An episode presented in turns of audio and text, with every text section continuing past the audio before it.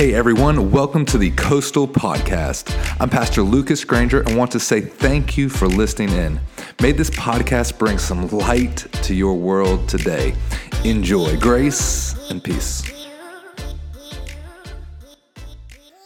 Jeremiah 6, we're standing at the crossroads. It says, Look around and ask for the old godly ways, the ancient paths, the eternal ways, and walk in those that there might be rest for your soul. And so, if you've been with us over these last four weeks, we've been kind of orienting ourselves around this idea what are these paths that have been around since Abraham and Isaac and Jacob and Jeremiah that they all walked and Jesus walked and Peter walked and paths that if we get on these certain paths, we can make it the distance, right? We could finish this life well. Paths that transcend culture that transcend popularity, that transcend uh, politics, that transcend skinny jeans. Come on, somebody. All of these things that we deal with. It's bigger than that. It's bigger than the most popular boy band right now. Whatever it is, it's bigger than the stock market. And if you walk these paths, the scripture says there'll be rest for your soul. So this morning, we're actually going to start walking a little bit. Uh, path number one. Are you ready? Come on, are you ready? Luis is the only one ready. Somebody, I know we did the acoustic set and it was quiet in the house, but can we just make a little bit of noise for a minute? Are we ready? Thank you. All right. Now, no more talking. That's it. That's consent. We're going to talk about prayer this morning. Prayer, this path that we could walk, uh, this communion with God, this walking and talking and just being with Jesus uh, which begs a couple questions. Number one, why is prayer so hard? If it's that simple, if it's just this communion with God, this walking and this talking and this being with Jesus, why do we find it so difficult? Huh? Why is it?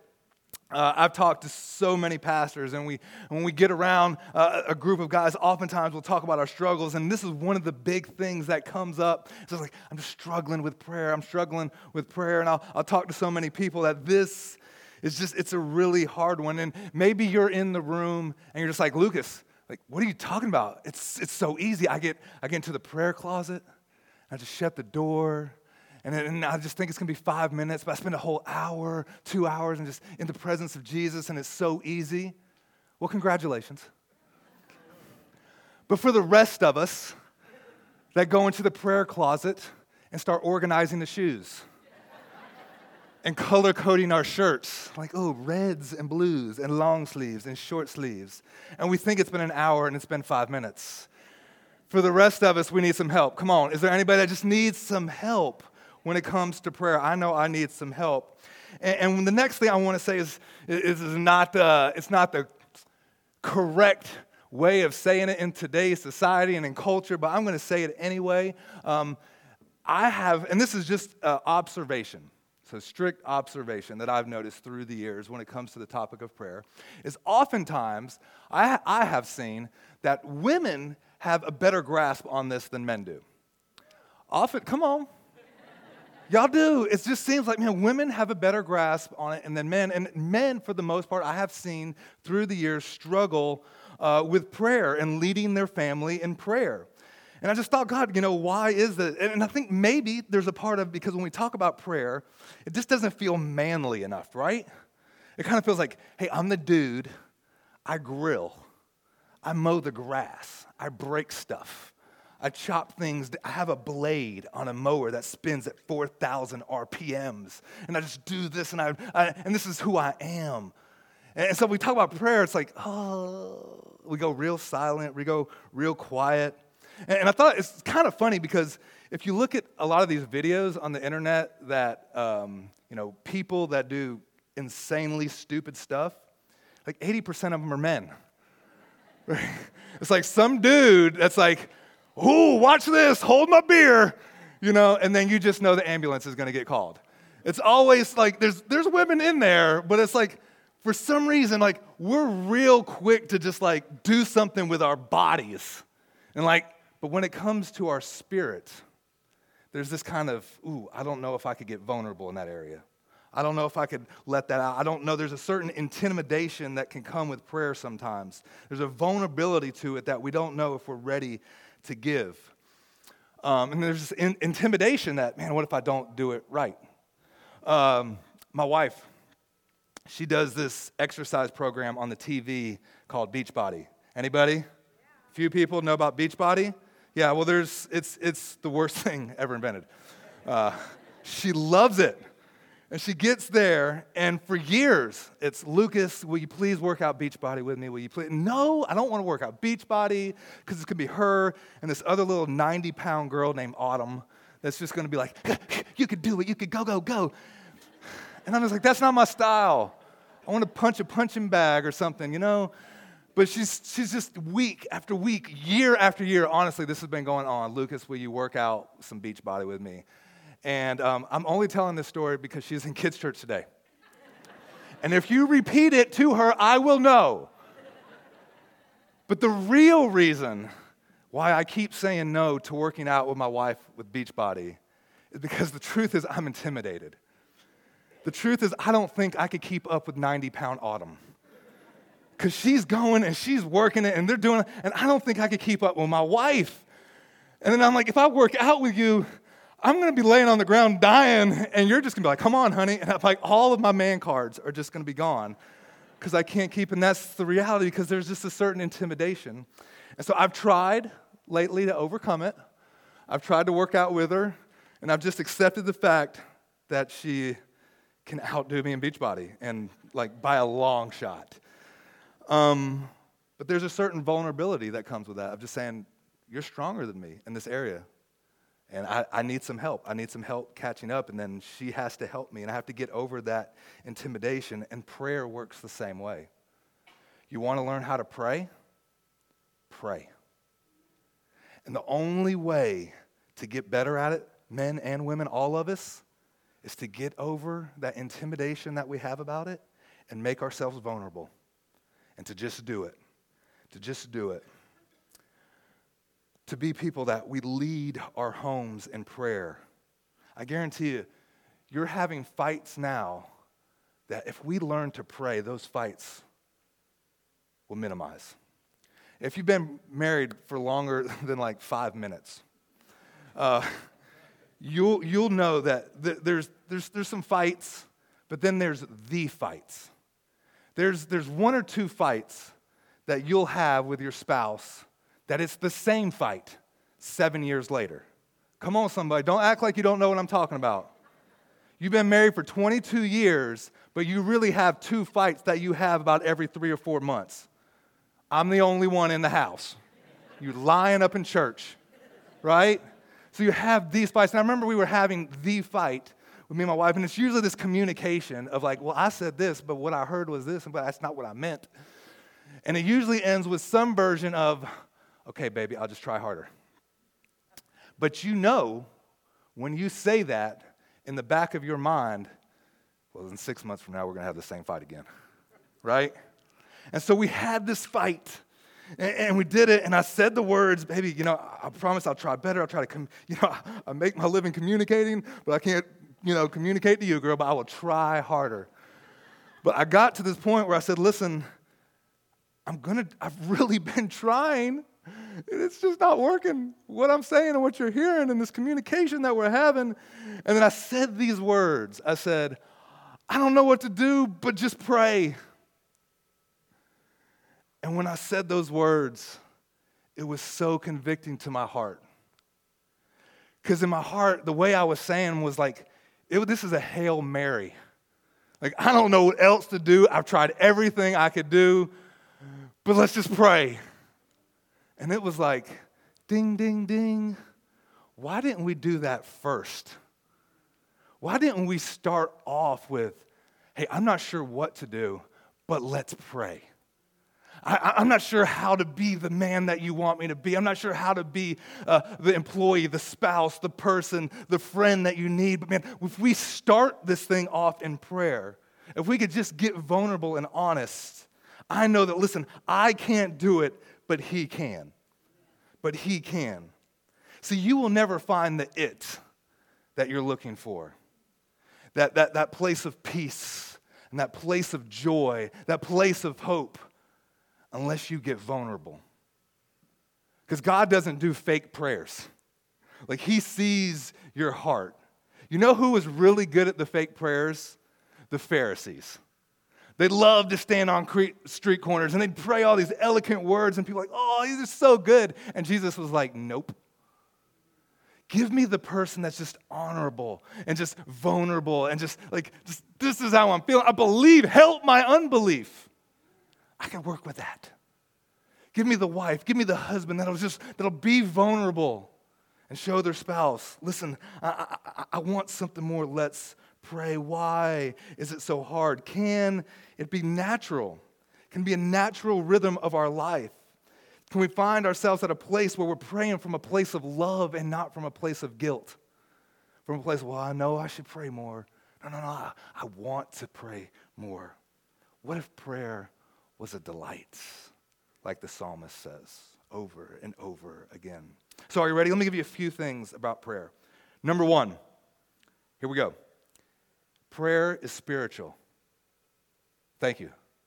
And that was mind blowing. Never thought about that. Prayer is spiritual. Let me tell you what I mean by that. We are not, we are not these fleshly beings that have a spirit like we've been taught. The fact is, you are a spiritual being that has a fleshly body. And there's a big difference there. Because if you think that all that there is is this body, you're missing out. No, no, no. You, the core of you is spirit. See, Adam was just laying there, nothing, until God breathed into him. And, and, and when we leave this body, our spirits will be very much alive. To be absent with his body is to be present with the Lord.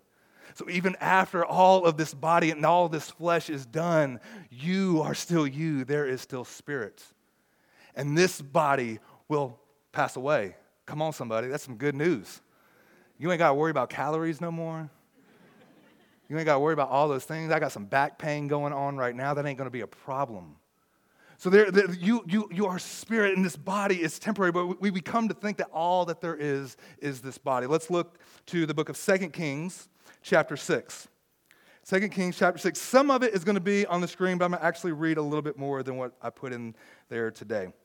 There's this moment where um, the king of Aram is fighting against Israel, and everything he's doing to fight against Israel is just coming to none. Like, what's going on? All of my plans, they're not working. Why is it not working? So he gets really mad. And in 2 Kings chapter 6, beginning with verse 11, it says this The king of Aram became very upset over this. He called his officers together and he demanded, Which of you is the traitor? Who has been informing the king of Israel of my plans? It's not us. My lord, the king, one of the officers replied. It's Elisha, the prophet of Israel. He tells the king of Israel, Even the words that you speak in the privacy of your bedroom. Listen, go and find out where he is, the king commanded, so I could send troops to seize him, which is a bad plan. Because if he already knows the words that you speak in your bedroom, you just said the plan, he already knows it ain't gonna work. Go and find out where he is, the king commanded, so I could send troops to seize him. And the report came back Elisha is at Dothan. So one night, the king of Aram sent a great army with many chariots and horses to surround the city. When the servants of the man of God got up early the next morning and went outside, there were these troops and horses and chariots everywhere. Oh, sir, what are we going to do now? We're surrounded. The young man cried to Elisha, and to which Elisha, while sipping his morning coffee, said this Don't be afraid, for there are more on our side than there is theirs. To which you could just kind of see the servant. One, one two Elisha, your math doesn't add up. Then Elisha prayed, O Lord, open the eyes and let him see. The Lord opened the young man's eyes, and when he looked up, he saw the hillside all around Elisha was filled with horses and chariots of fire. And as the Aramean army advanced towards them, so there's this moment where an army is advancing toward them. Surely they're going to die. Elijah does this. He prays. This is the second prayer. Oh Lord, please make them blind. So that the Lord struck them with blindness as Elisha had asked. Then Elisha went out and told them, You have come the wrong way. This isn't the right city. Follow me, and I'll take you to the man that you're looking for. And he led them to Samaria. And soon, as he had entered Samaria, Elisha prayed again the third prayer Oh Lord, now open their eyes and let them see. So the Lord opened their eyes, and they discovered that they were in the middle of Samaria. They asked, Hey, should we kill them? No, no, no. Let them go back. So there's this moment and three different particular prayers. All three prayers are prayers for vision.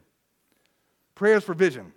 To either open their eyes, to close their eyes. And it's interesting because I think prayer does just that. Prayer gives us vision. There's things that God will open our eyes to in prayer that you will never see without it.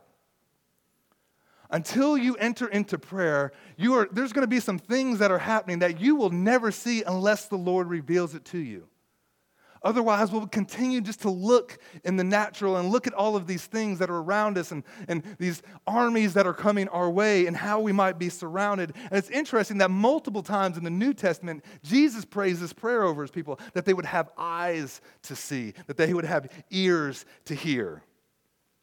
There's a communion that we could have with God that will cause you to see things as God sees them and not just as the world sees them.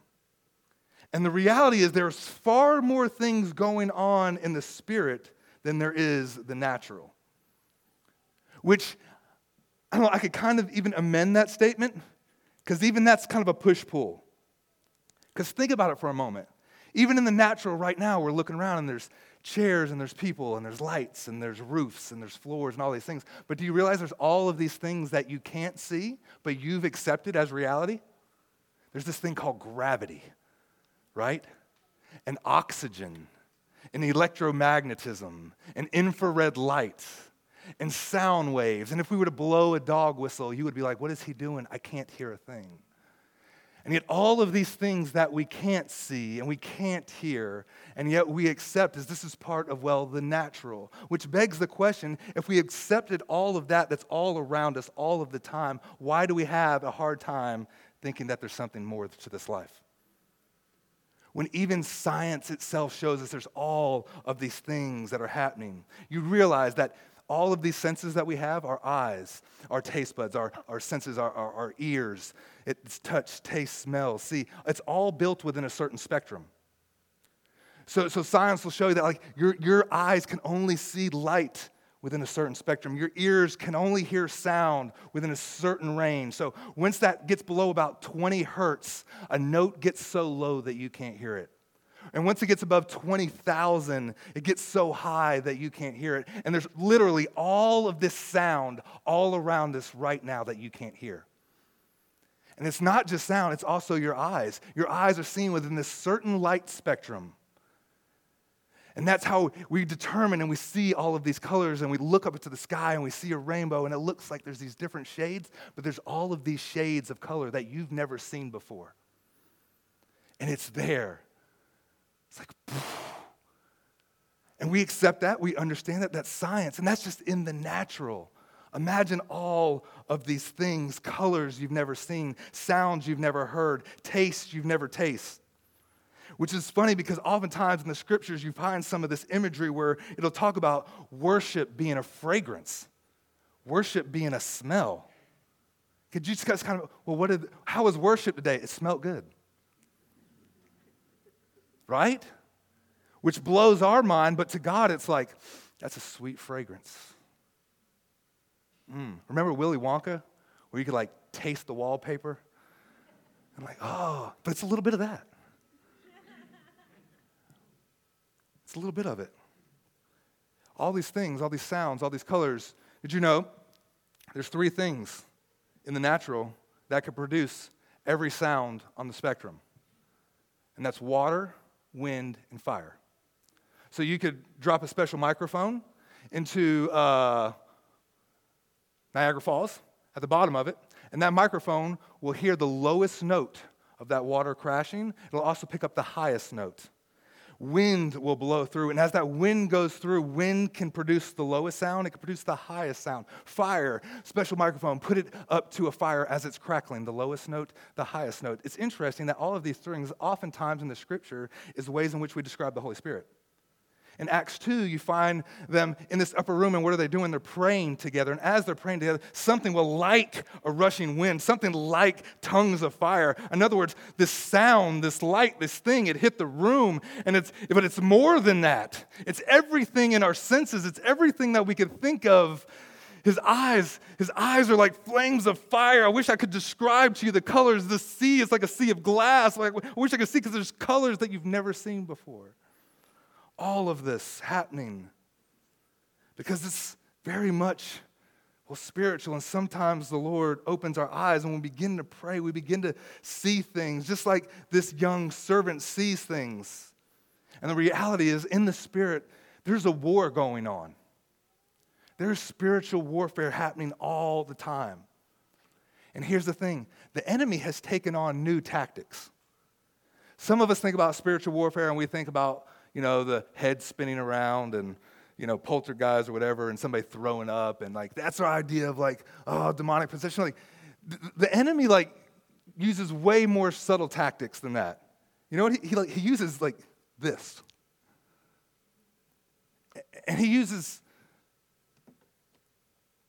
somebody right down the road. And he uses Highway 17.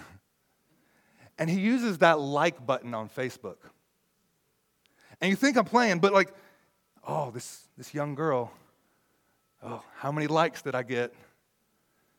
Oh, I didn't get enough likes, and now all of a sudden, do people like me? And all of a sudden, now my identity is being formed through how many people think I'm cool through social media. And this is spiritual warfare. And it's attacking people's identity and people's thoughts of who Jesus says they are. See, anything, see, Jesus just wants to walk with us and talk with us and commune with us. Satan wants to do everything he can to keep that from happening by any means necessary. Galatians 5 says this For the flesh desires what is contrary to the spirit, and the spirit what is contrary to the flesh. They are in conflict with each other, so that you are not to do whatever you want. Like, in other words, part of the war that's going on is the war inside of you the spirit and the flesh are at war because my flesh wants all these things, but my spirit wants something else. My spirit wants to move with God, but my flesh just wants to do this other thing. And even the possible outside, there's things that I want to do that I don't do, and things I do don't do that I need to do, and all these things. So there's this war that's happening even inside of me. And it's happening, and I'm recognizing it. But it says this listen, they conflict with each other as they do. This is why you can't do whatever you want. In other words, like, well, I just felt like, isn't a good excuse. Because you don't know what you felt like. All you could see is like this guy, there's an army surrounding us. And if you only go by your feelings, you're going to end up hurting yourself. Oh, I just, I just felt like, I just, I just feel like, well, I just feel like eating a double quarter pounder with cheese every day. The outworking isn't good. The weapons we fight with are not the weapons of this world. On the contrary, they have divine power to demolish strongholds. Our flesh wants to wage war against your spirit, all within the same body. And then some of us be like, well, you know, God knows my heart. That's the problem. God knows my heart. Like Jeremiah tells us, yeah, the heart is deceitfully wicked above all things. Yeah, I know my heart. And it's this flesh, and the spirit that rage against, and there's just so much pride and arrogance and deceit. And I don't want to do the beach body workout. And I make an excuse, but there's really something else going on on the inside. See, it's not just the, the spiritual part, it's also the natural part that keeps us from prayer of what we know. See, we limit ourselves by the things that we tell ourselves. Well, this is just the truth. This is just the reality. We're surrounded on every side. This is how it looks. There's no other way. And we build this world, we build this theology, we build this worldview that says this is what it is. And it doesn't make it so, it's just the story that we're more, most comfortable with. Because it makes it where we could sleep at night. Have you ever heard that, you know, what you don't know can't hurt you? Yeah, it can. Oh, absolutely, it can. But there's also a flip side to that. What you do know can hurt you too. Especially those things that you do know. Mark Twain says it like this those things that you do know that just ain't so. Certain things that you've accepted and accounted that, hey, this is just the way it is. What if we all lived our lives like this servant? That this is all I see, and all I see is I'm surrounded. But when we are people of prayer, we begin to see things from God's point of view. It begins to break down some of the lies that we've told ourselves. For him, this lie was that they were surrounded. What's your lie? You're not smart enough. You're too young. You're too old. You don't have this. You don't have enough money. You don't have. What are the lies that you keep telling yourself that you believe that just ain't so? We need vision, and prayer does that. It gives us a vision of what it could be and should be, and we could begin to paint our world with colors that are beyond this world. Why would we want to just live such a dull life with such flavorless characters when we could enter into prayer and all of a sudden, oh, God, there's things happening that you want to reveal to me that I begin to smell the fragrance of heaven and of worship and of the people that are around me. Because the reality is, prayer is part of who you are. Which begs the next question Have we let our disappointments dictate our prayers? Have you let your disappointments dictate your prayers? In other words, there's been things in your life, and there's been struggles, and there's been heartaches, and there's been disappointments, and there's been uh, collapses in relationships. There's been collapses in your finances. There have been collapses at work, and all of a sudden, well, this is just the way it's always been, and so this is the way it's going to be. And so you, you begin to even pray from a place of defeat to the point where, kind of like my words earlier, prayer just kind of seems like a Hail Mary, where we've tried everything else. It's kind of that end play. It's like there's 15 seconds left on the clock. We hike the ball. We're just going to throw it as far as we can. Maybe we're going to score, but it's not. What if it was the first thing? One more thing about prayer. Why is it so hard? Maybe because you talk too much.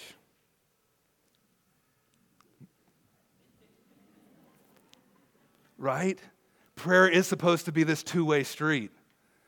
Maybe we just need to slow down and listen enter the silence and the solitude and the surrender of God, I just pause in this moment and listen when you get to the end of yourself. There's this word in the scriptures. It's actually used 74 times. 71 times in the Psalms, three times in the book of Habakkuk. And the word is this the word is Selah.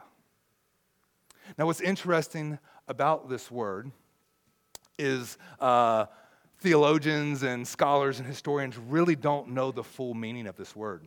They can't find it in historic Jewish literature and all these things, but everywhere where it is found is often found in music. So they think that it's kind of this musical term that, was, that would be uh, said to a pause or a break in the song, a pause or a break in the music, to pause, to wait. Uh, some, some Bible translations even put an interlude. So it's a, it's a, it's a pause. And, and uh, Alan will tell you, musicians will tell you, uh, one thing about being a good musician, it's not just what you play, it's what you don't play. It's not just the notes that you strum, it's the notes that you don't strum. It's when you let the music breathe. Sometimes the psalmist is writing these songs, and in the middle of the song, his heart's being poured out, and he just says, We need to stop and breathe and allow space for God to talk back. Selah. We need to unplug the guitars and the drums and pause and wait and just let it breathe. Sometimes we struggle in prayer because I think God is just like, if you'll shut up, to leave space for God to just breathe on you, to come to your end of yourself and find yourself in the presence of the creator of all things. And what he speaks is up to him. Sometimes it's correction, sometimes it's empowerment, sometimes it's courage, sometimes it's whatever it may be. But in order for this to happen, you've got to turn down the noise. So oftentimes we're in my house and kids will have the TV blasting or whatever, and dad and dad like, girl, if you want to talk to me, hit pause. Turn down the noise. Turn down the noise. Oftentimes, Jesus was going off to these secluded places to be by himself. He'd embrace the silence, he'd embrace the desert place. And here's what I come to realize about prayer and silence and solitude. When we learn, and when our spirits learn how to embrace that silence for ourselves, we can then take that silence into a noisy world. In other words, I learn how to be at peace and at rest, so therefore, whenever I enter the world again and everything's going chaotic, I could bring that peace with me. I could bring that rest with me. I've learned to have rest on the inside, so no matter what's happening on the outside, I bring it with me. Come on, someone. And say, we're trying to, like, well, everything's just so chaotic. Because well, learn to have some peace in the solitude, learn to have some peace in the silence. And you'll realize it's not a Hail Mary at all. God's like, that's part of the plan. That's part of the plan. I'm the God who loves to do the impossible. I'm the God who loves to walk on water. Because here's the thing about prayer prayer changes things. And when done right, the thing that it changes the most is you. If you will stand with me to your feet. I'm asking Alan to come back up here. When you find yourself in that fight that you've had for the last 20 years, and I don't know what to do, it changes from, I don't know what to do to pray, to, I don't know what to do, but we're going to pray. We're going to pray. We're going to bring God into this. And you realize it's not the end, but it's actually just the beginning. And when you pray, pray authentically and vulnerably, vulnerably. And you'll find yourself like Adam before God, naked and unashamed, garden style prayers, where you're not trying to impress anybody with any fancy words. It's just you and God. And here's the thing He already loves you. He already loves you. And when you pray together in community, here's the thing you don't have to impress anyone. You don't have to impress me. Can I be honest with you? I'm already impressed by you. I'm already impressed by you, Carl. I'm already impressed by you, Kirk. I'm already impressed by you, Wally. You don't have to have it all together and do all these things and think you have to be the. I'm, all, I'm impressed that you made it this far. Come on, because you know you. Jesus is too. We don't have to impress. And why can I say that? Because here's the thing greater is he that is in you than he that is in the world. The power of Jesus Christ in you, Christ, the hope of glory living inside of us in this flesh and the spirit, raging this war. And you know what? The spirit can win. It will, because all of this flesh is just temporary. It's a moment, it's a vapor, it's a blinking of an eye. Is prayer hard? Yeah, but it doesn't have to be. But it does mean getting vulnerable. And when you do, just like this servant, you'll find that your eyes are opened to so much more than it's around you. It'll mean recognizing there's a war going on. And this war often is the war in my own flesh and blood. And it reminds us that we're part of an army, that we are part of an army. This communion finds the silence and embraces it. It allows space for God. And at some point, when you start to selah and listen, and you have eyes to see and ears to hear, prayer will no longer be your last hope, but your first effort. Prayer is an ancient path. David walked it, and Jeremiah walked it, and Moses, and Abraham, and Jesus. And no matter what culture is doing around us, you can pray. And when you don't know what to pray, the Spirit will help us in our weakness. We don't know what we ought to pray, but the Spirit Himself will intercede for us. Thank you, Jesus. Let's pray. Lord, maybe there's some folks that they came into the room this morning and the week has just been busy. There's been a lot of movement, there's been a lot of things, and in a lot of ways, they just feel surrounded. They're not exactly sure how they're going to work it out, and they've just been trying in their own strength. And just like me, they've been trying really hard, but it's the same rinse and repeat. Lord, we come to you with our burdens and our cares and our worries, and we get vulnerable to you this morning, God. And we say, Here is our life. Here are our offenses that we've taken against our brothers and our sisters. Here are our frustrations that we have. Here are our disappointments. And God, we give them to you. We're getting vulnerable. We're getting honest with you and ourselves. And Jesus, we need you. So, like the disciples, we look to you this morning and say, God, teach us to pray. Teach us to pray, Lord. For the man and the woman in here that have struggled for years, they've tried really hard and it's, it's been a struggle. Lord God, just teach us to pray.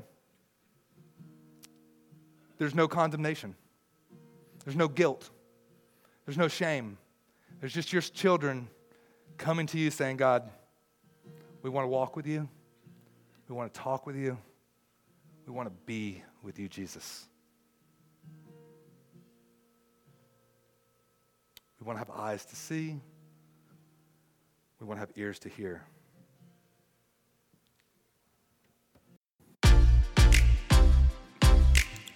Well, we hope this podcast has blessed you. In case you didn't know, we are in the middle of renovating a brand new facility right here in Brunswick County, North Carolina. So, listen, two things. Please take a moment and pray for us. Also, if you'd like to give to the ministry, sign on to the website at mycoastalchurch.com slash giving. Hey, have a wonderful, wonderful day. Grace and peace.